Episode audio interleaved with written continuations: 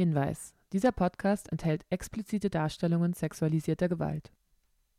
Also mir wurde schon, mich, ich wurde schon verfolgt. Also mir ist schon mal ein Mann hinterhergelaufen bis fast vor die Haustür. Ähm, ich wurde schon öfters in der Bahn angefasst von Männern. Ich, ja, ich habe sowas schon öfters erlebt. Da wurde ich bedroht, ähm, fast geschlagen und ähm, ja, habe mir echt viel angehört und musste echt viel durchmachen, weil ich einfach Nein gesagt habe. Oh ich könnte ewig erzählen, viele Erfahrungen. Nicht alle körperlich, aber auch viele körperliche. Selbst wenn man mit seinen Freunden die Straße entlang geht, passiert das schon lange, seit ich denken kann. Es war nicht nachts oder so. Ich war zu Fuß unterwegs. Es war in der Nähe meiner Schule. Aber ich, ich sage einfach, dass ich nicht 18 bin und sie gehen weg.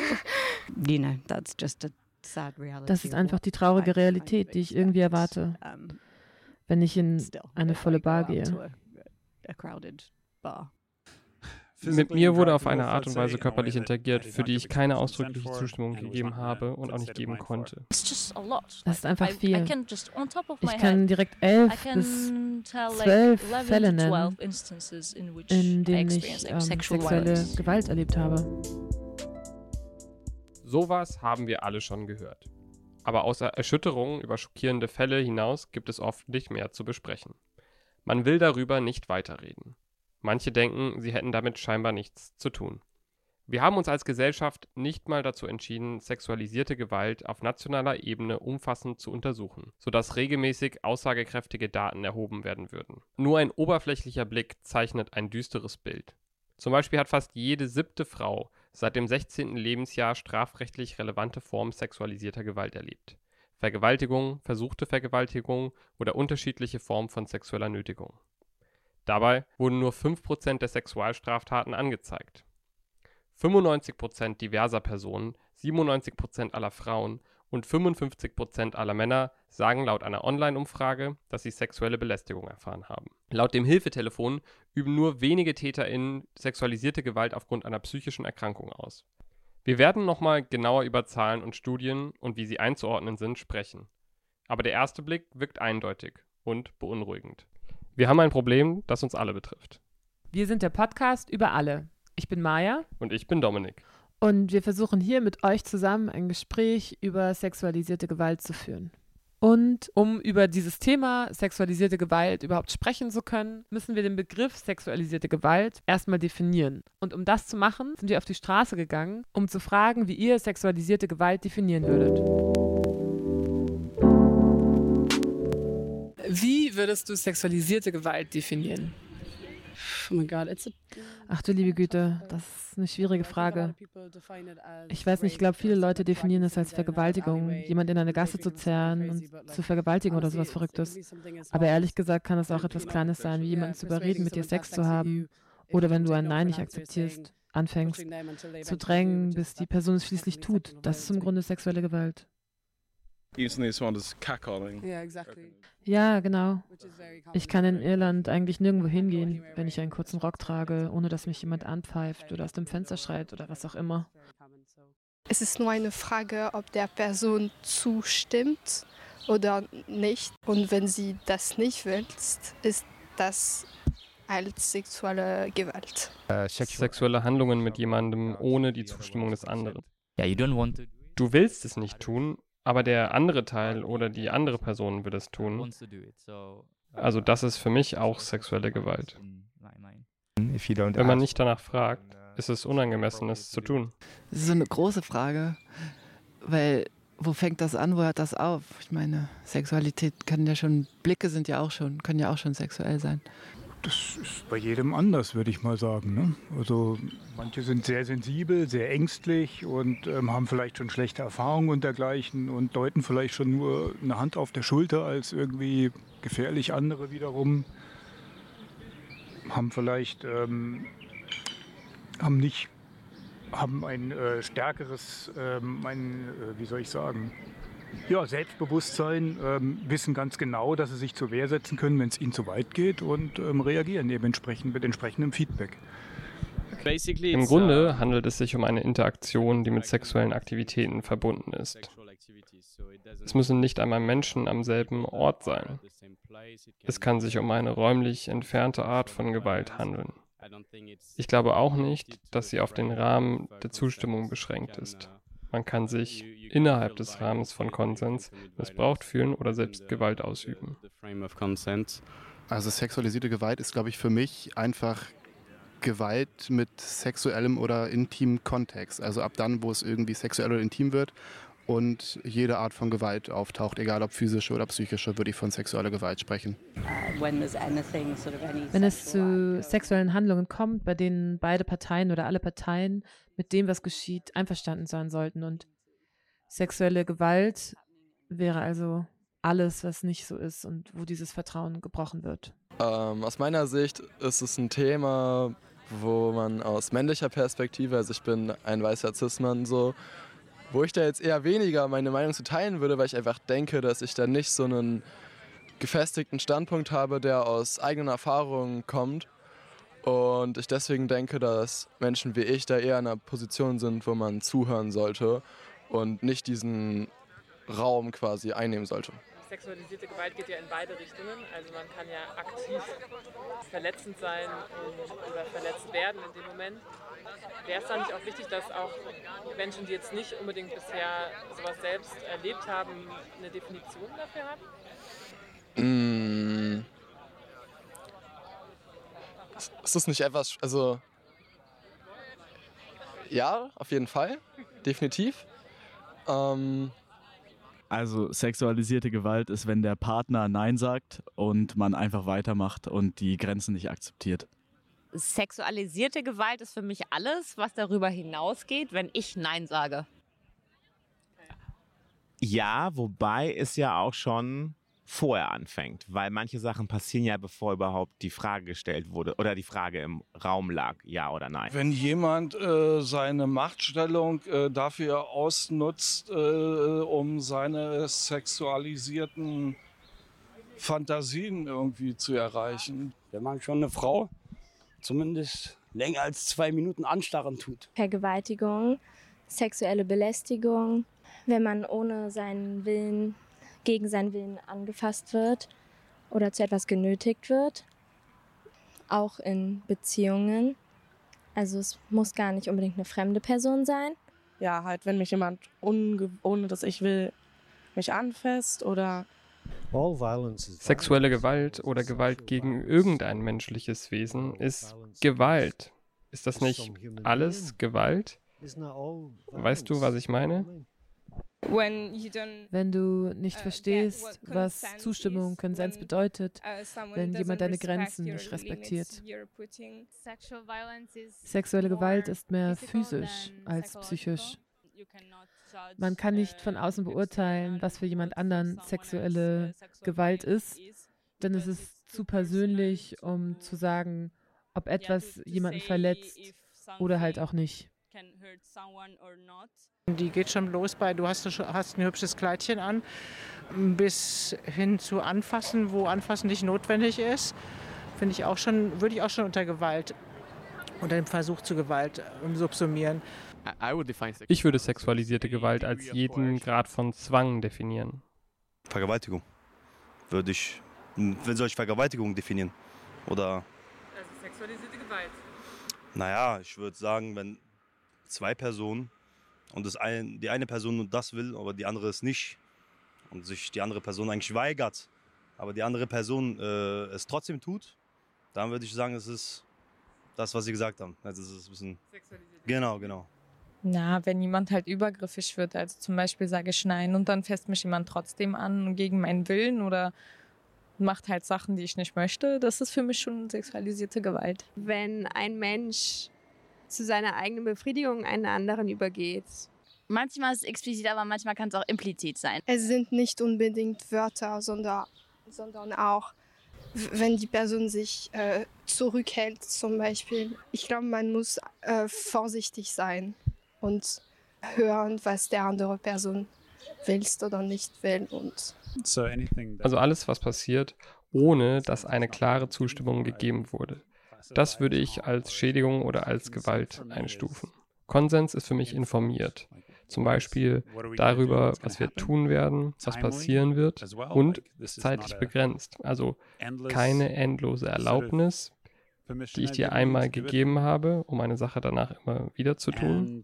Und es muss mit einem klaren Kopf passieren. Das ist Konsens im weitesten Sinne, würde ich sagen, und dann angewandt auf einen sexuellen Kontext. Sexuelle Belästigung im Internet wäre ein Beispiel für nicht körperliche sexuelle Gewalt. Das würde ich so einordnen. Wie könnte das aussehen? in den persönlichen Nachrichten von jemandem auftauchen und ständig sexuelle Nachrichten zu verschicken, würde ich als sexuelle Gewalt oder Belästigung einstufen. Also keine Ahnung, im Büro klatschte jemand auf den Hintern, finde ich schon eigentlich einen sexuellen Übergriff. Ist natürlich jetzt noch nicht sexuelle Gewalt, aber es geht ja schon in eine Richtung, wo das, wo war ja nicht die Option da, ob du das möchtest oder nicht. Also wie oft mir Leute an den Arsch greifen, ohne dass ich darum gebeten habe, passiert oft übrigens auch für einen Mann. Wenn ich Dickpics auf Instagram geschickt bekomme. Also ich finde, es ging hier schon mal viel um Konsens. Das war wirklich so das zentrale Thema. Aber dann natürlich auch um alle Formen von Grenzfällen. Also wo fängt sexualisierte Gewalt an? Muss man seinen Konsens explizit geben? Kann man den auch nicht sprachlich ausdrücken? Ja, beim Konsens finde ich auch sehr auffallend, dass Personen davon gesprochen haben, dass die Person, die in dem Moment nicht möchte, Nein sagen muss. Und dass nicht die Person, die gerade Gewalt ausübt oder gerade auf die andere Person zugeht, fragen muss, ob es okay ist, dass sie jetzt gerade diesen Schritt geht. Wahrscheinlich hat das vor allem was mit der Gesetzgebung in Deutschland zu tun, wo es heißt, Nein heißt Nein. Ähm, Im Umkehrschluss bedeutet das, dass ähm, die angegriffene Person beweisen muss, dass sie Nein gesagt hat. Während jetzt erst vor kurzem in Spanien auf Ja heißt Ja geändert worden ist. Und das macht natürlich ganz viel von der Positionierung, dass dann die gewaltausübende Person nachweisen muss, dass sie die Erlaubnis hatte zu agieren. Das macht viel mit der Situation und mit der Perspektive. Ich meine, die Entscheidung ist natürlich total ausschlaggebend für eine gesellschaftliche Kultur was, was mir jetzt gerade aufgefallen ist, wo du sagst, es spiegelt unsere Kultur wieder, ist, dass wir eine sehr täterinnenorientierte Kultur haben. Und wir versuchen uns die ganze Zeit da rein zu versetzen, wieso geht eine Täterin so weit, weil die andere Person natürlich nicht Stopp gesagt hat. Und es lädt vor allem sehr viel Verantwortung zu der betroffenen Person, die gerade Gewalt erfährt, weil die sich ja anständig wehren muss. Genau, die nächste Frage, die so im Raum stand, war, dass sexualisierte Gewalt ja irgendwie auch Sex ist. Also dass die beiden Sachen irgendwie was miteinander zu tun ja, oder haben. dass viele Personen den Begriff sexuelle Aktivität oder Sex haben auch verwendet haben. Und vielleicht ist es wichtig, dass wir einmal beschreiben, wieso wir sexualisierte Gewalt sagen und nicht sexuelle Gewalt oder nicht von einem sexuellen Akt sprechen, Warum? der benutzt wird. Was ist der Unterschied? der Unterschied ist, es ist einfach missverständlich, weil eine sexuelle Aktivität auch immer irgendwie von einer, von einer Form von Intimität, von Lust, von, von Konsens redet. Es gibt keine Sexualität, sexuelle Aktivität, die nicht mit Konsens funktioniert und die nicht einvernehmlich ist. Das heißt, diese sprachliche Unterscheidung sexualisiert soll halt gerade kennbar machen, dass Sex ihr in diesem Austausch oder in dieser Situation eben nicht dazu dient, mit jemandem in Verbindung zu treten, sondern eher als Mittel für einen anderen Zweck benutzt wird. Genau, durch diese Unterscheidung versucht man ganz klar zu machen, dass das eine, also sexuelle Aktivität, eine Gegenseitigkeit, einen Konsens beschreibt, während der Begriff sexualisierte Gewalt den einseitigen Machtmissbrauch beschreibt. Man kann ja Situationen sexualisierter Gewalt immer aus zwei Perspektiven betrachten aus mindestens zwei Perspektiven, nämlich aus der Täterinnenperspektive und aus der betroffenen Perspektive. Und ich finde, sobald man die betroffenen Perspektive einnimmt, wird relativ schnell klar, dass diese Unterstellung, dass solche Situationen sexuell sind, sehr schnell sehr unüberzeugend.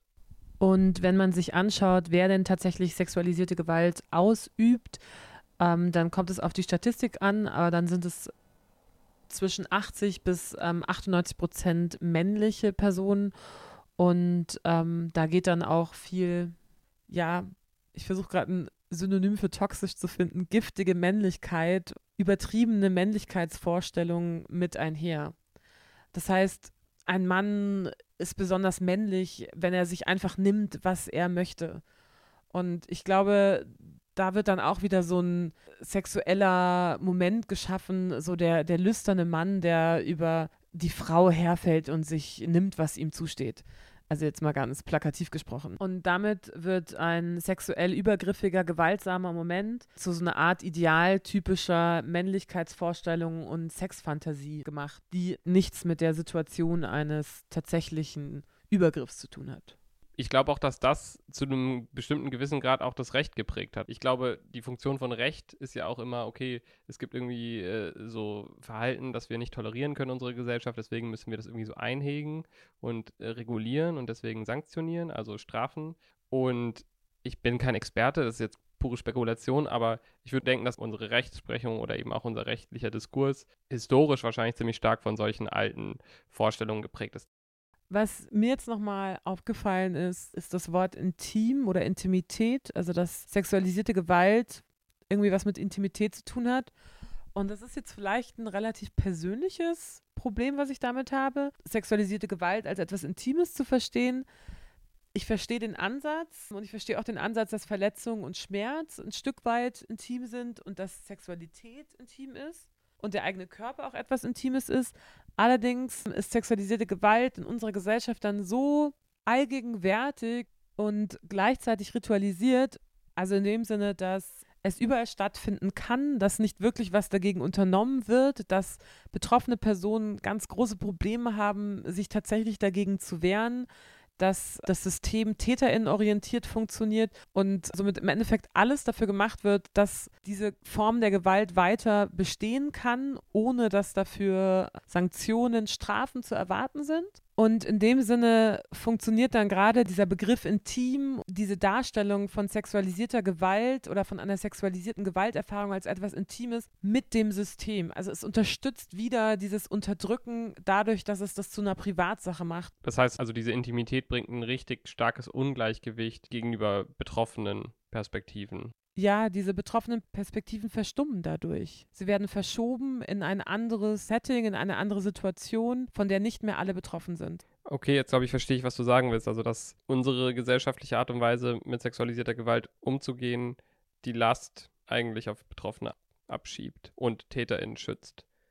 In dem Sinne ist Intimität einfach ein weiteres Werkzeug, um Menschen zum Schweigen zu bringen, um unangenehmen Situationen aus dem Weg zu gehen und nicht offen zu sein für ein Gespräch. Dann wären wir jetzt an dem Punkt, wo wir uns mal an eine vorläufige Definition sexualisierter Gewalt wagen können. Die ist, wie gesagt, vorläufig. Wir werden wahrscheinlich im Laufe dieses Podcasts noch mehr lernen. Viele Aspekte, auf die wir noch eingehen müssen. So jetzt mal als Arbeitsdefinition. Sexualisierte Gewalt umschreibt Grenzüberschreitungen mit Gewaltcharakter. Hier wird Sexualität als Werkzeug benutzt, um Machtverhältnisse auszudrücken. Sexualisierte Gewalt und sexualisierte Diskriminierung beschreiben so ein Verhalten, das sich gegen die körperliche und seelische Selbstbestimmung einer Person richtet und mit der Geschlechtlichkeit sowohl der gewaltausübenden als auch der gewalterfahrenden Person zu tun hat. Diese Form von Gewalt hat nichts mit Sexualität zu tun, sondern mit dem Macht- oder Kontrollbedürfnis der gewaltausübenden Person.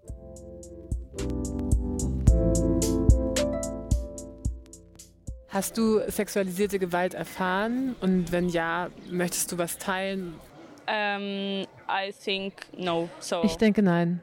Also ich habe es nicht erlebt. Ich habe Glück, das sagen zu können. Oh Gott, I could go on forever. Oh, ich könnte so viele Erfahrungen erzählen. Nicht alle körperlich, aber auch viele körperliche. Selbst wenn man mit seinen Freunden die Straße entlang geht, passiert das schon in jungen Jahren. Seit ich denken kann, mit zwölf oder sogar noch jünger, wenn Leute hinterherpfeifen und Sweet Sweet oder was auch immer rufen und Sexy Ladies, wenn man die Straße entlang geht. Das ist offensichtlich eine Form von sexueller Gewalt, denke ich, weil es unerwünscht ist und einem aufgedrängt wird. Du fühlst dich wie ein Stück Fleisch. Du fühlst dich wirklich wie ein Objekt. Das ist das, was sie wollen, was sie in dir sehen im, im Wesentlichen. Weißt du, du fühlst dich ein bisschen klein. Es ist irgendwie beängstigend, wirklich beängstigend. Ich habe ein wenig Angst, wenn es passiert, obwohl ich meistens versuche, für mich und meine Freunde einzutreten, aber es passiert immer wieder, so dass es echt anstrengend wird. Ich läufe und ein Mann kommt, weil es, ja, ein Mann kommt und, und er, er, er fragt, was, was ich jetzt mache, ob ich Lust habe, einen Kaffee zu trinken oder etwas. Und ich, an, ich antworte sehr, comment dit calme? äh, ruhig, äh, dass ich das nicht möchte. Und er, er sagt nochmal, aber, aber es wäre gut und normal, normal, normal. Er fragt und ich, ich will das nicht. Und es ist, ich, ich muss nur nicht mehr, nicht mehr gucken und einfach geradeaus laufen. Aber ich, ich sage einfach, dass ich nicht 18 bin und sie gehen weg. Ich glücklicherweise nicht. Noch nicht, ja. Ja, also ich glaube, bei mir wäre es dann harm, also wahrscheinlich harmlos. Was heißt harmlos? Ja, wieder, ne? Was ist harmlos und nicht? Richtig, genau. Aber ich glaube, ja, auf jeden Fall. Also, wie gesagt, tausend Leute mir schon auf den Arsch geknallt. Generell bewertet werden, finde ich ja auch schon schwierig. Also, keine Ahnung, du siehst gut aus, du hast das, oh, du bist dünn geworden. Oh, es ist jetzt nicht jetzt ein bisschen anderes Spektrum, in was es geht, aber ich finde alles, was so mit Beurteilen deiner Physis einhergeht oder, oder kurze Hose an, bla, Kleinigkeiten, aber in die Richtung auf jeden Fall. Ja, also im, im Sinne von ja, definitiv. Ja. Möchtest du was teilen? N nein? Okay. Nein, Nein? Zum Glück nicht. Da hat mich mal jemand versucht, irgendwie anzufassen oder mehr zu machen und da habe ich Nein gesagt. Da wurde ich bedroht, fast geschlagen und ja, habe mir echt viel angehört und musste echt viel durchmachen, weil ich einfach Nein gesagt habe. Also es kam auch schon fast zu einer Vergewaltigung, wie soll ich das sagen? Ja, das war halt extrem schlimm. Also es fällt mir jetzt noch schwer darüber zu reden, aber das war schon Also es ist, es ist nicht passiert, es ist, es ist zum Glück nichts passiert, aber es hätte, wäre fast pass passiert. Ja. Möchtest du es teilen oder? ja, also kann ich, aber es ist, wie gesagt, ja, es ist nichts passiert. Also ich war nachts in der U-Bahn-Station und dann kam ein, ein Mann, deutlich jünger als ich, und war sturzbetrunken mit seiner Wodkaflasche in der Hand und hat mich so mit der Jacke quasi vom, vom wie nennt man das, vom Bahnsteig wegge weggezogen und meinte nur, blas mir ein, blas mir ein, blas mir ein und brüllte so rum und zog mich weg und ich habe nur so geschrien, weil ich so eine Angst hatte, dass er mir die Flasche auf den Kopf haut. Und dann kam zum Glück nach einer Weile eine Frau mit Fahrrad und meinte so, kann ich Ihnen helfen? Aber so völlig, also ich habe so geschrien und keiner kam, es war schon schwierig. Das würde ich sagen, war schon mal ein Anfang davon. ja, aber sonst.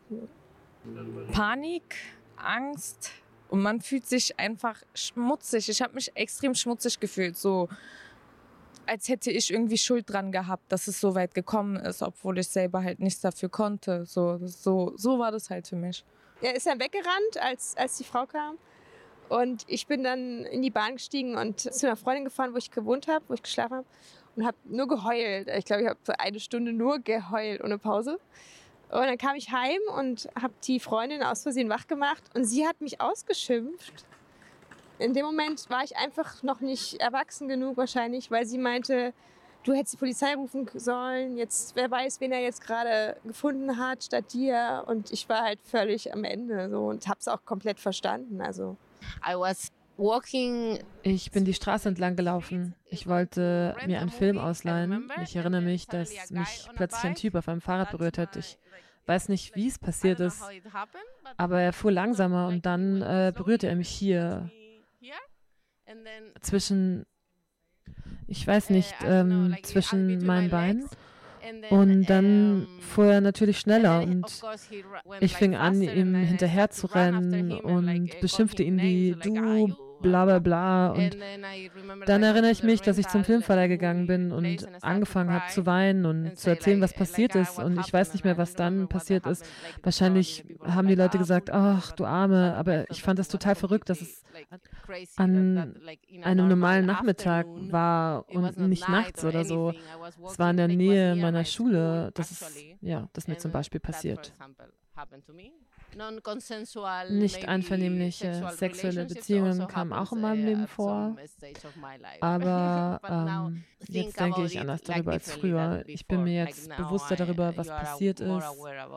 Und vorher dachte ich, okay, vielleicht war es okay, aber das war es nicht und ich habe mich nicht sehr gut gefühlt.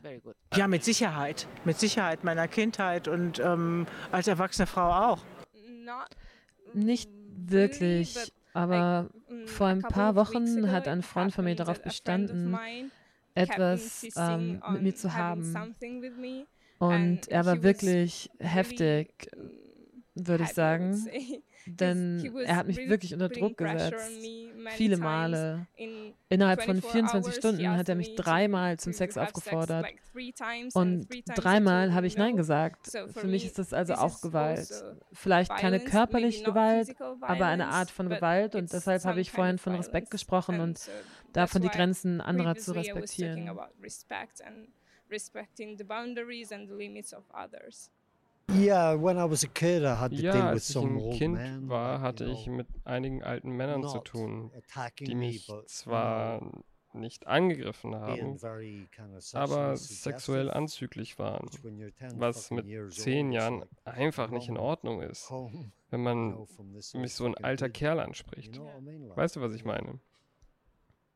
Zu der Zeit fühlte es sich normal an, du weißt schon, ein normaler Teil des Lebens. Ja, aber es hat mich trotzdem natürlich irgendwie erschreckt, weißt du? Aber es ist weit entfernt von dem Äquivalent, dass jemand jemand anderen packt und ihn irgendwie ins Gebüsch zerrt und ihn vergewaltigt. Weißt du, was ich meine? Das ist etwas total anderes. Verstehst du? Also mir wurde schon also mir wurde schon, mich, ich wurde schon verfolgt. Also mir ist schon mal ein Mann hinterhergelaufen bis fast vor die Haustür. Ich wurde schon öfters in der Bahn angefasst von Männern. Ich, ja, ich habe sowas schon öfters erlebt. Äh, ich, ich krieg halt richtig Angst. Ich weiß auch nicht genau, was ich machen soll. Ja, ich krieg so Panik einfach. Aber ich, hab, ich weiß nicht, was ich machen soll in der Situation unbedingt. Ähm, also ich wurde auch schon öfters in der Bahn angefasst. Und in meinem Umfeld wurde auch schon mal jemand vergewaltigt. Und ich habe das emotional sehr mitbekommen, weil mir das sehr genau erzählt wurde. Und da, das hat auch Rückstände bei mir hinterlassen. Also ich habe sehr doll Angst seitdem, allein nach Hause zu fahren abends. Ich fühle mich nicht mehr sicher, wenn ein Mann in die Bahn kommt, gucke ich immer direkt, wie, wie er aussieht, ob ich mir vorstellen könnte, dass, dass er was tut.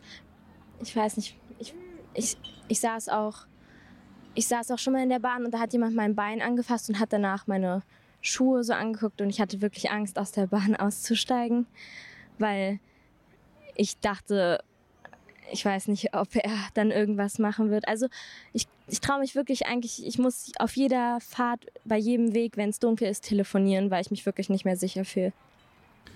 Ähm, ich kann mich glücklich schätzen und sagen, dass ich keine erfahren habe. Ja, also ich kann schon sagen, dass ich hin und wieder Situationen von sexuellen Übergriffen oder Gewalt erfahren habe.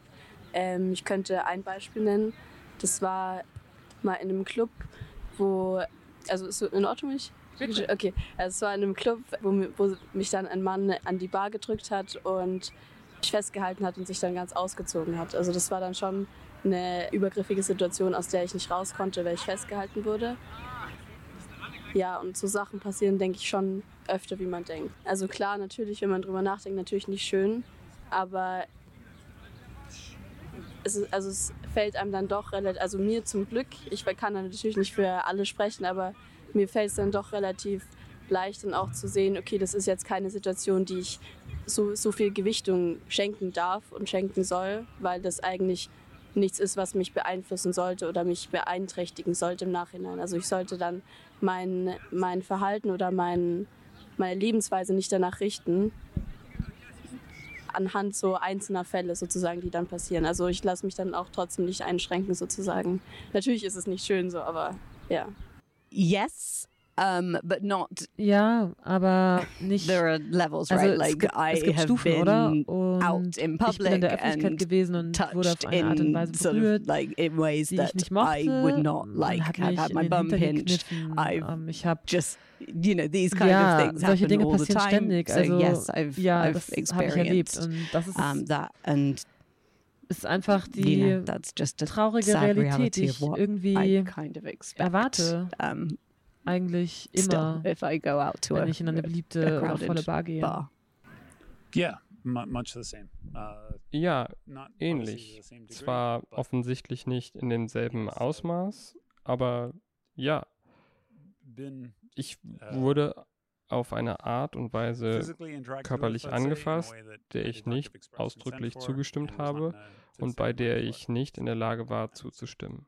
Ich würde sagen, ja, eine Handlung sexueller Gewalt. Yes, I have and I have ja, das, das habe ich und ich habe es viel erlebt. Nicht nur einmal. Ich weiß nicht, von welchem ich euch erzählen soll, aber eins der wahrscheinlich krassesten war, also Einmal hatte ich ein Vorstellungsgespräch und ich ging hin und das Gebäude war leer und nur ich und dieser Typ. Ich wusste, was passieren würde und ich bin einfach abgehauen. Aber es gab ein paar unnötige Berührungen. Er hat mich begrapscht und ich habe nichts davon zugestimmt. Das ist ein Vorfall. Ein anderer, als ich betrunken war. Ein anderer, als ich, ich weiß nicht, in einem Bus war. Es sind einfach eine Menge. Ich kann auf Anhieb elf oder zwölf Vorfälle nennen, in denen ich ja, sexuelle Gewalt erlebt habe. Nee, selbst noch nicht. Ähm, also jedenfalls nicht, dass es mich äh, gestört hätte. Ähm, ich war als, als, als junger Mann hatte ich öfter mal das Gefühl, dass mich ältere Herren so ein bisschen, da bin ich öfter mal angesprochen worden, aber das fand ich nicht, nicht schlimm. Ich habe immer gesagt nein oder ähm, wie auch immer. Also auch nicht, ich bin auch nicht irgendwie jetzt ähm, wie soll man sagen, unsittlich angesprochen worden, sondern Kaffee trinken oder dergleichen. Und, und ich dachte mir aber schon eventuell, aber sonst nicht. Nee, und ich muss auch sagen, dass ich aus meiner Bekanntschaft, äh, und ich bin wirklich schon älter, eigentlich niemanden kenne, der mir irgendwie erzählt hätte, doch, eine Frau habe ich mal kennengelernt, die meinte, sie wäre als Kind im Keller ihres Wohnhauses bedrängt worden und wahrscheinlich nur knapp einer Vergewaltigung entkommen. Aber das ist schon eine Weile her, dass ich das gehört habe. Das ist das einzige Beispiel, was mir spontan einfällt. Ich glaube, jeder, wahrscheinlich jeder, jede Person, also hat das schon mal erlebt. Nicht nur Frauen, glaube ich, auch Männer. Von anderen Männern oder auch von anderen Frauen vielleicht. Äh, genau. Ja, ja, auf jeden Fall. Uh, ich wurde selbst missbraucht. Uh, das geht mir sehr nahe. Und uh, ja. Uh, also, ja, uh, ich auch. Einmal sehr ernsthaft, uh, einmal eher weniger. Es ist vor drei Jahren passiert. Ich musste einer Person irgendwie bedienen, aber dann sind Sachen passiert, die nicht abgesprochen waren. Es gab keine Zustimmung, es sollte so nicht sein. Zu dieser Zeit war ich Student. Ich uh, lebte in Amsterdam. Ich bin zur Universität gegangen. Ich habe es auch der also Polizei gemeldet. Und letztes Jahr war ich mit dem Fahrrad unterwegs und jemand hat versucht, uh, mich anzufassen.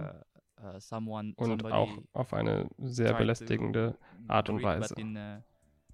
very harassing way.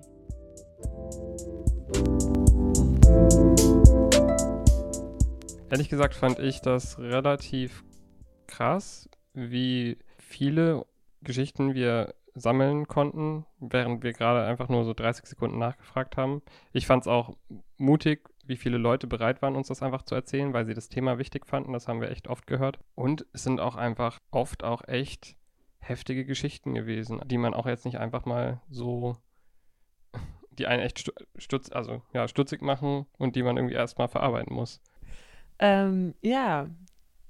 Ähm, ich glaube, ich hatte so ein paar Sachen, die ich erwähnenswert fände. Zum einen ist mir aufgefallen, so dieses Ausdrücken davon, dass man so das Gefühl hat, man kann gar nicht richtig reagieren in der Situation. Egal wie man reagiert, es, es funktioniert halt nicht. Also man ist total gefangen und es gibt ja auch nicht so wirklich einen Weg raus vom Gefühl her. Ist mir, mir sehr stark aufgefallen. Gut, es kommt auch oft so ein bisschen aus dem Nichts und man ist meistens ziemlich überrumpelt davon. Ne? Also nicht immer, aber und wir hatten eine Situation, wo jemand festgehalten wird, wo man auf einmal irgendwie, ne, man ist auch in, irgendwie in der U-Bahn und ist gerade mit dem Kopf ganz woanders und auf einmal kommt so eine super bedrohliche Stimmung. ja, aber ich, ich glaube, ich meine eher so dieses, auf der einen Seite, wenn man nichts macht, wird einem vorgeworfen, man hat nicht, sich nicht gewehrt, also wenn man sich zurückzieht und versucht, der Sache aus dem Weg zu gehen.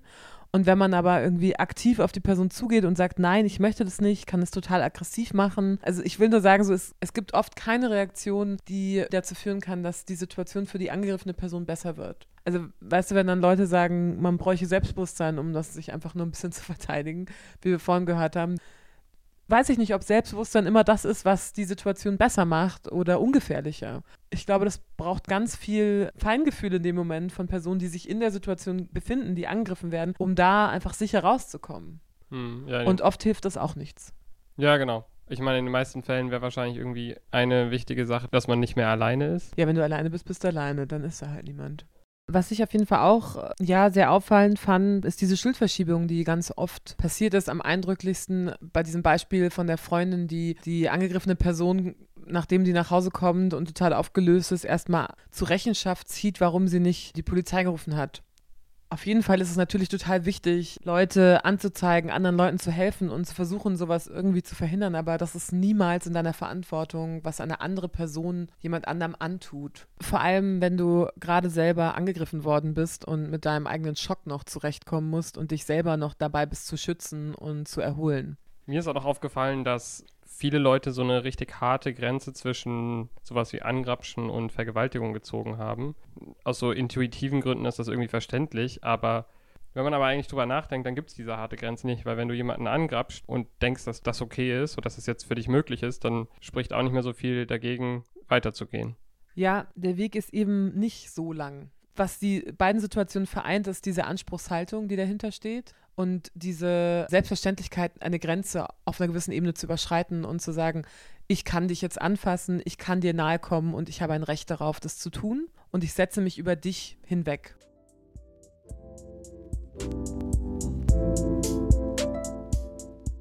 Würdet ihr sagen, dass ihr schon mal sexuell übergriffig wart? Ich glaube nicht.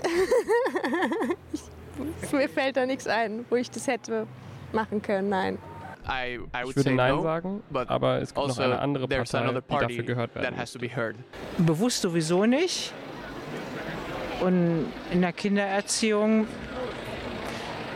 nein. Nee, nee. Per, per Reflexion nicht. Nein, auf keinen Fall. Ich habe das viel zu sehr. Also sowieso, nein, nein, nein. Nein, ich auch auf gar keinen Fall. Nee, also ganz im Gegenteil. Boah, das ist eine gute Frage. Ich würde wahrscheinlich leider Gottes sagen müssen, ja. Das ist eine harte Frage. Also ich glaube, mit Blicken oder so bestimmt schon mal. Safe.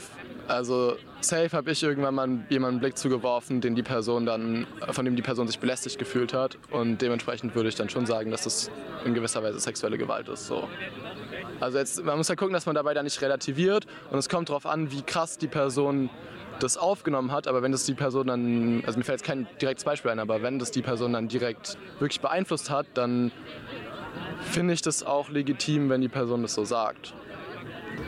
Nein, also ich war noch nie irgendwie sexuell übergriffig. Also es kann schon mal sein, dass man irgendwie einen Witz gegenüber Freunden macht, also einfach so ein sexualisierender Witz. Aber das wird dann zum Beispiel auch nur bei Freunden gemacht, wo man weiß, dass die es wirklich mit Humor aufnehmen. Und ich würde nie irgendwie versuchen, jemandem mein Verhalten generell irgendwie in, in eine unbehagliche Lage zu bringen. Und deswegen glaube ich nicht, dass ich irgendwie schon mal übergriffig geworden bin. Ich kann das definitiv auch nur bestätigen. Also ich war selber auch noch nie sexuell übergriffig und auch eher so Situationen, wo man dann spaßeshalber mal so einen sexuellen Witz reißt in einer Freundesgruppe, aber das ist ja nicht vergleichbar oder ist ja jetzt irgendwie ein anderer Kontext. I would hope not.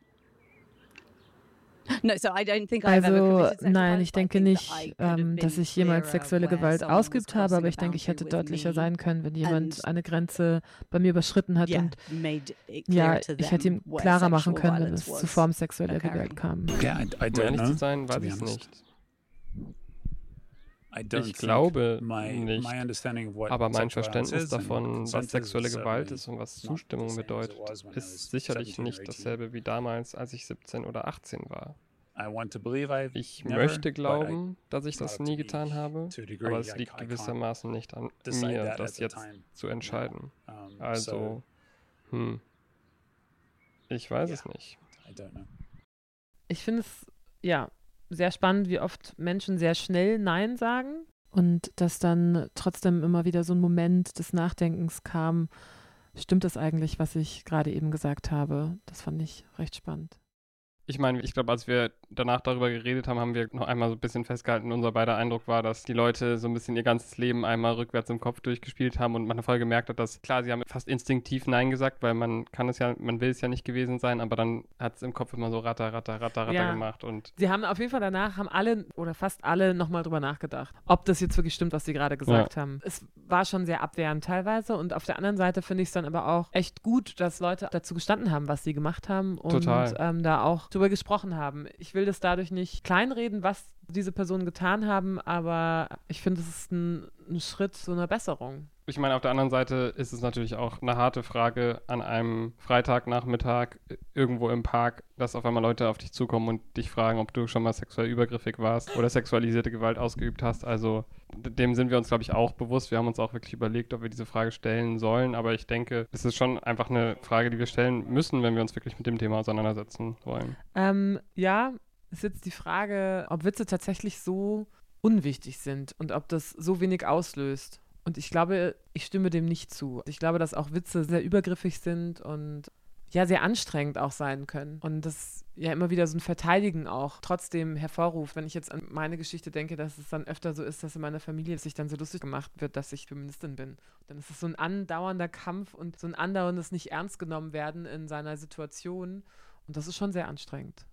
Also ich glaube, das ist eine komplizierte Frage. Die wird ja auch viel diskutiert, immer so in Comedy-Kontexten. So was sind jetzt emanzipierende Witze? Also was sind irgendwie Witze, die uns auf eine bessere Ebene des Austausches bringen? Und was sind einfach nur Witze, die Machtstrukturen reproduzieren und, Und quasi die Status treten, quo ja. immer wieder aufrechterhalten? Und mein intuitiver Eindruck ist schon, dass beides geht. Aber ich glaube, dass in vielen oder in den allermeisten Situationen zweite Kategorie, also die, die die Status quo ist und die nach unten treten, schon auch echt weit verbreitet ist. Aber ich glaube, da gibt es so einen feinen Grad, aber wahrscheinlich, wenn man pauschal urteilen will, dann ist es Ja. alles.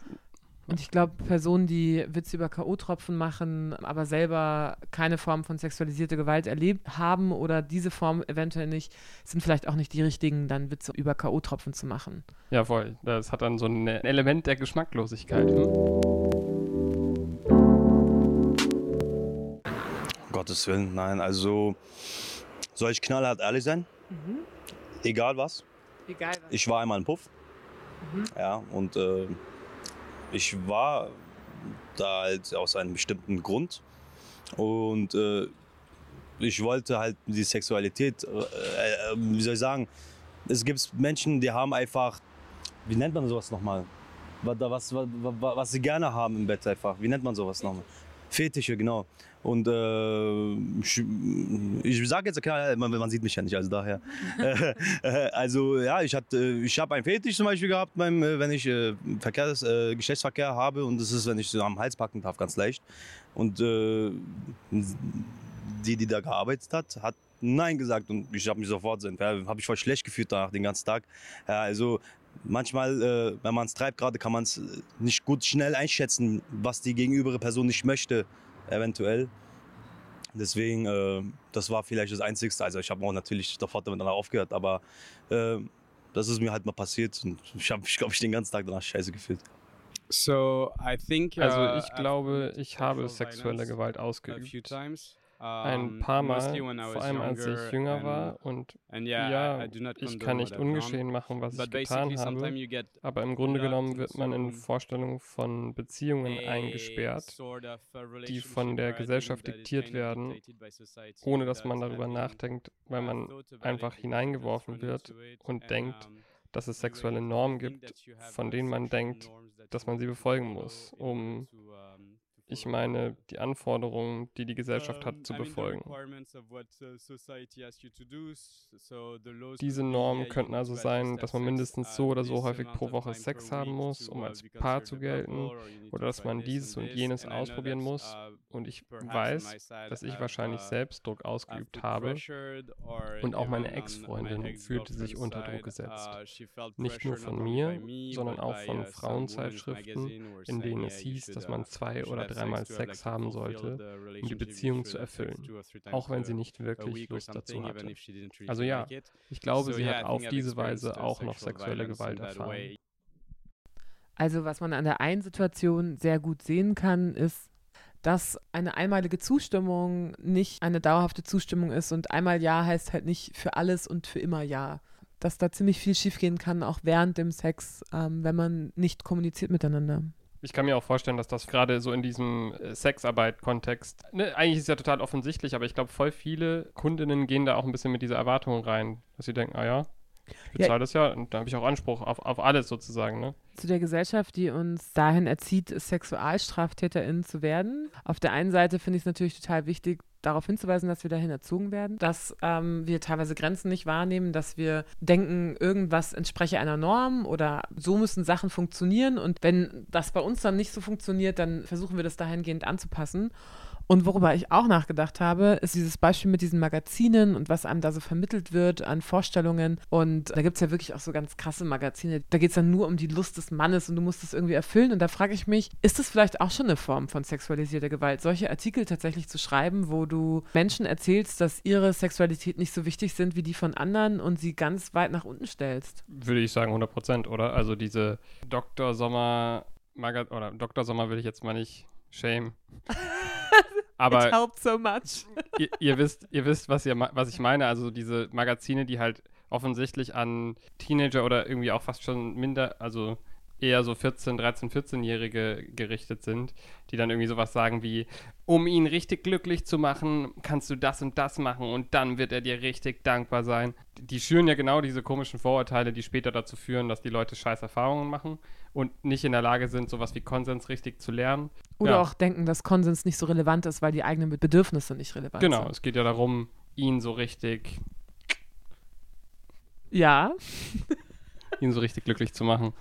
Ich finde aber auch vor allem, wa- was mich an diesem Magazin so stört oder an allen Produkten, die sowas irgendwie erzeugen, ist, dass Aufwachsen schwierig genug ist, seine eigene Identität zu finden, seine Sexualität zu erkunden und festzustellen, was man irgendwie mag, nicht will und so. Das ist schwierig genug und man muss es doch nicht schwieriger machen. Also man sollte doch eher gerade jungen Menschen, die sich finden müssen, helfen und zumindest auch mal irgendwie das Handwerkszeug an die Hand geben, das so Grundfehler oder Grundrisiken eher ein bisschen ausräumt, wie Konsens, statt so Scheißvorstellungen im Kopf zu schüren, die's- die genau das Gegenteil bewirken, nämlich irgendwie das Risiko krass erhöhen.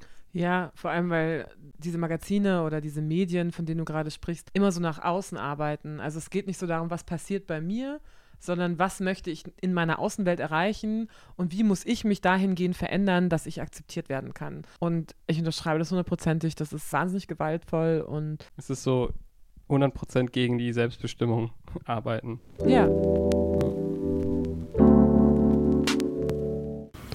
unter Umständen. ich weiß nicht. Also kann ich, ja, also nicht so, dass es mir an mich herangetragen worden wäre. So nicht. Aber ja, vielleicht habe ich auch schon mal jemanden angesprochen, es war ihm unangenehm oder ihr. Kann schon sein. Ja, das war mit, naja, ich bin schwul, aber damals war es mit einem Mädchen und es ist einfach, jetzt Jahre später, wenn ich diese Situation reflektiere, besteht schon die Möglichkeit, dass sie das vielleicht nicht wollte. Aber ich bin mir nicht sicher. Und ja, es war einfach, im Grunde haben wir uns geküsst und ich glaube, ich habe sie berührt, ich habe sie ein bisschen zu sehr bedrängt und das, das ja, das im Nachhinein denke ich, hey, vielleicht habe ich da eine Grenze überschritten, vielleicht war es zu viel, aber ich bin mir eigentlich nicht sicher und ich habe danach nie mit ihr darüber gesprochen. Honestly, I don't think so. I, re- re- Ehrlich gesagt, glaube ich nicht. Nein. Denn ich verstehe Zustimmung und wenn jemand, auch Körpersprache ist ein Nein für mich und ich kann Körpersprache lesen und and ich höre den Leuten zu, wenn sie Nein sagen und wenn sie sich nicht wohlfühlen, dann ist das ein klares Nein für mich. I think well, I was also quite young. Naja, ich war noch uh, ziemlich jung in der Grundschule, aber es war nicht auf but sexuelle Art und Weise. I think I Aber ich erinnere mich, I wanted to ich call wollte sie her, but rufen, then, aber uh, sie hat mich nicht I gehört. She didn't, she didn't Also habe ich sie irgendwie am Rücken so kind of, berührt, uh, an der Schulter, uh, back, aber ich, the sie shoulder, mochte das auch but, nicht. uh, yeah, I, I bet, Ich uh, sagte, also she es tut mir like it, leid, but, uh, okay, sorry, aber ich habe nur versucht, dich zu rufen, weil dich uh, jemand von hinten you gerufen hat. you Aber ich glaube, das war eine uh, Situation. Yeah, I think that, that aber es war keine Absicht. Yeah, but I, I, I never want to do it uh, intentionally, no. Ja, ich habe hab hier so ein bisschen das Gefühl, dass, also dass das eine Situation ist, wo man merkt, die Intention ist total egal und es geht einfach nur darum, dass Körperkontakt allgemein, egal was du jetzt in dem Moment möchtest, was Intimes ist und wenn du jemanden einfach anfasst, diese Person sich sehr erschrecken kann und das eine Grenzüberschreitung sein kann. Und ja, dass die Intention irrelevant dafür ist, ob eine Person erschrickt oder Angst bekommt.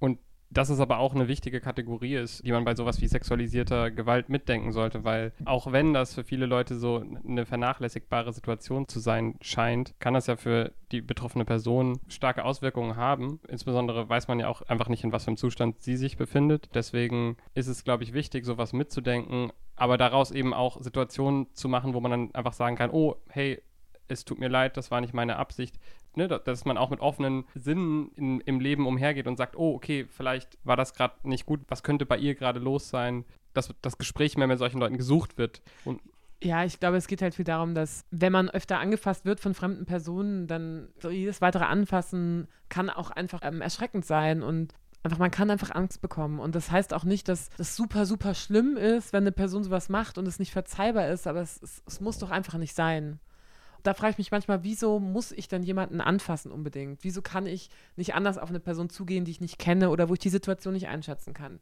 Und das sind gerade so Grenzsituationen, wo man sagt, okay, vielleicht merkt man halt wieder auch so, so eine Selbstverständlichkeit, mit der manche Menschen andere Menschen anfassen, während andere Menschen da wesentlich zurückgehaltener sind, weil sie halt gerade wissen, was es bedeutet, die ganze Zeit angefasst zu werden. Man hat, finde ich, auch bei einigen Beiträgen gemerkt, dass es einfach lange gedauert hat, bis Dinge, die in der Vergangenheit passiert waren, im Kopf und auch emotional aufgearbeitet und verstanden wurden. Und das macht wahrscheinlich einfach nochmal deutlich, wie viel Bildungsarbeit notwendig ist, insbesondere auch in jungen Jahren, um einerseits Präventionsarbeit zu leisten, aber andererseits auch Leuten einfach das Handwerkszeug zu geben, um, wenn man so will, richtig emotional. Weil es da so um so einen Lernprozess geht. Und dieser Lernprozess ist total wichtig, weil wir das anscheinend nicht nicht so beigebracht bekommen, dass wir auf andere Leute Rücksicht nehmen und tatsächlich achtsam sind. Und manche Leute mehr, manche Leute weniger. Ich glaube, dass auf der einen Seite ist das so ein bisschen, hat was mit der Persönlichkeit zu tun und auf der anderen Seite ist es auch eine Sozialisierung und hat ganz viel auch mit Privilegien zu tun. Viele Menschen haben halt einfach gar nicht die Notwendigkeit, Grenzen um zu reflektieren und andere so, so stark wahrzunehmen, weil ihre Grenzen meistens maßgebend sind für Situationen. Also für mich ist das mit so das einer der größten Unterschiede und Ungleichheiten und Ungleichberechtigungen, die wir haben, weil manche Menschen einfach durch die Welt gehen können und Privilegien haben, nicht darüber nachzudenken, was mit anderen Menschen passiert, weil die Welt sich um sie dreht. Sagen wir es mal so. Die Welt ist für sie gemacht und die Welt dreht sich um sie.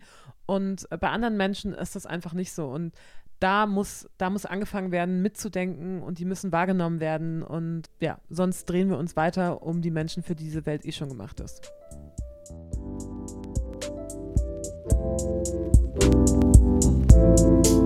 So, Maja, wie war denn diese erste Folge für dich? Mm, also für mich war es total schön, mit den Personen zu sprechen, mit denen wir gesprochen haben. Ich fand es sehr aufwühlend und auch so ein bisschen triggernd auf jeden Fall. Also ich war schon ab und an, haben mich Situationen schon echt auch ein bisschen an Grenzen gebracht, aber ich hatte trotzdem viel Spaß dabei, so wie man halt Spaß haben kann bei dem Thema. Aber es hat, es hat mir was gegeben auf jeden Fall. Und wie war es für dich? Ja, ich erinnere mich auch, ich bin total euphorisiert aus diesem ersten Drehtag gegangen. Auch natürlich sehr beeindruckt und auch von den echt starken und heftigen Geschichten, ähm, ja. So eine Demut, ne? Die man dann so bekommt. Eine Demut, ja, genau. Aber Demut ist auch immer so mit Gott verbunden, aber vielleicht können wir ja so eine hum humanistische Demut irgendwie verspüren. Ja, man hat halt auch gemerkt, dass die ganzen Leute, mit denen wir ins Gespräch gekommen sind, das Thema wirklich beschäftigt und es ein richtiges Bedürfnis gibt, da was zu verbessern. Ich denke, dass es total wichtig ist, in ein Gespräch zu gehen und dass in diesem Gespräch alle Personen oder auf dieses Gespräch müssen auch dann alle Personen vorbereitet werden. Also nicht nur die Person, die das gerade durchlebt hat und die traumatisiert ist, sondern tatsächlich auch die Person, die gerade angesprochen wird, die als Hilfe angesprochen wird oder als Zuflucht. Und Dadurch, dass es aber dieses Tabu besteht, wissen eigentlich Menschen so richtig, wie sie mit solchen Situationen umgehen sollen und, und kommen auch in so und werden dann teilweise selber auch nochmal traumatisiert, weil sie so komplett überfordert sind und machen eigentlich alles irgendwie nur noch schlimmer. Und das heißt, wir müssen die Last verteilen. Wir müssen uns und alle unseren Teil dazu beitragen, dass A, Betroffene es leichter haben, mit ihren Verletzungen umzugehen und gleichzeitig aber auch gemeinsam arbeiten, dass sowas viel weniger passiert. Ja, wir müssen parallel zu diesem, wie ich jetzt vorhin gesagt habe, Ritual von sexualisierter Gewalt ein Ritual finden, mit dem Schmerz umzugehen und der muss gesellschaftlich sein. Der muss mit allen besprochen werden. Es, wir müssen anfangen, miteinander zu sprechen und nicht übereinander und über irgendwelche theoretischen. Miteinander? Hä? Mit den TäterInnen oder was? Hm? Mit TäterInnen? Nee, du meinst jetzt quasi Betroffene können ihre Erfahrungen teilen, aber du meinst jetzt nicht, Betroffene müssen direkt mit TäterInnen sprechen, oder? Also ich meine nicht, dass Betroffene mit TäterInnen sprechen müssen, aber ähm, Jemand muss die Gesellschaft, irgendwer muss es tun, tatsächlich. Ja, okay. Also wir müssen tatsächlich mit allen sprechen. Und wer jetzt mit wem spricht, das kann man sich ja dann überlegen, wo da die Kompetenzen und die Möglichkeiten der einzelnen Personen liegen. Das wollen wir jetzt einmal ausprobieren, mit euch in einen möglichst offenen Diskurs und Austausch zu kommen. Und dabei macht es einfach Sinn, ein paar Spielregeln aufzustellen. Die sind jetzt vorläufig. Wir schauen dann einfach, wie die sich entwickeln. Also, erstens, wir wollen mit echten Personen über ihre Erfahrungen sprechen und daraus lernen. Zweitens, wir sind keine Fachpersonen. Fachwissen hilft oft enorm weiter. Ähm, aber wir wollen auch gleichzeitig, dass wir hier so zugänglich wie möglich bleiben. Drittens, wir wollen mit den Geschichten nicht unnötig provozieren und Unterhaltungsfernsehen machen, sondern uns geht es wirklich um die Sache. Deswegen versuchen wir zu vermeiden, das irgendwie zu einer Sensation zu machen. Viertens, wir wollen versuchen, niemanden vorzuverurteilen und wir wollen versuchen, so offen wie möglich mit allen zu sprechen. Fünftens, wir wollen versuchen, so viele Perspektiven wie möglich aufzunehmen. Sechstens, wir werden versuchen, bei der Bezeichnung von Personen so genau wie möglich zu sein. Siebtens, wir sind keine Therapeutin. Wenn euch sexualisierte Gewalt widerfährt, wollen wir euch eine Stimme geben. Wir können aber nicht professionell mit euren Traumata umgehen. Achtens, wir geben unser Bestes, aber auch wir sind Menschen und es können uns Fehler passieren. Bitte weist uns gerne darauf hin. Wir geben unser Bestes, uns selbst zu hinterfragen und diese zu korrigieren. Und so lernen wir dann einfach alle. Und auch wenn ihr noch Änderungen an den Spielregeln ähm, habt, könnt ihr die uns natürlich auch gerne schicken. Apropos schicken, es wäre für uns und wahrscheinlich auch für viele von euch eine super Möglichkeit, wenn ihr eure Beteiligung, wenn ihr denn welche haben wollt, uns einfach schickt als Sprachnachricht oder als Text. Alle Infos dazu findet ihr dann bei uns auf Instagram und wir freuen uns von euch zu hören. Und danke fürs Zuhören. Ähm, hast du sonst noch irgendwas zu dem Thema zu sagen? Weil ich in der Vergangenheit missbräuchliche Freunde und so etwas hatte, weiß ich, wie es ist. Wenn ich Paare oder einfach Fremde sehe und es sieht so aus, als wäre die Situation unangenehm oder beängstigend, dann versuche ich einzugreifen, obwohl es auch für mich manchmal also gefährlich sein kann. Aber ich versuche mein Bestes zu tun, um einzugreifen. Ich habe in einem Nachtclub gearbeitet und da habe ich immer auf die Perversen aufgepasst und ich hatte wirklich nette Türsteher und so, sodass Personen sofort rausgeworfen wurden. Ich glaube, ich fühle mich in Berlin viel sicherer als in Irland. Aber uh, ich würde immer versuchen, wenn ich etwas sehe, darauf zu reagieren und zu versuchen, die Situation zu klären, auch wenn ich weiß, dass das nicht einfach ist. Uh, ich uh, möchte nur sagen, dass uh, ähm, ich oft Frauen sehe, die Angst vor Männern haben, die ihnen folgen oder vor Situationen, in denen sie nur mit einer fremden Person zusammen auf der Straße sind. Es ist verrückt zu sehen, dass viele Leute solche Situationen einfach ignorieren. Und ich denke, dass es wichtig ist, hinzugehen und zu fragen, was machst du da oder so etwas in der Art oder einfach zu fragen, geht es dir gut, brauchst du Hilfe oder so ähnlich. Oder einfach zu beobachten und zu warten um zu sehen, was passiert und ob die Person vielleicht Hilfe braucht. Denn es gibt viele Situationen, die verhindert werden könnten. Es ist wirklich wichtig.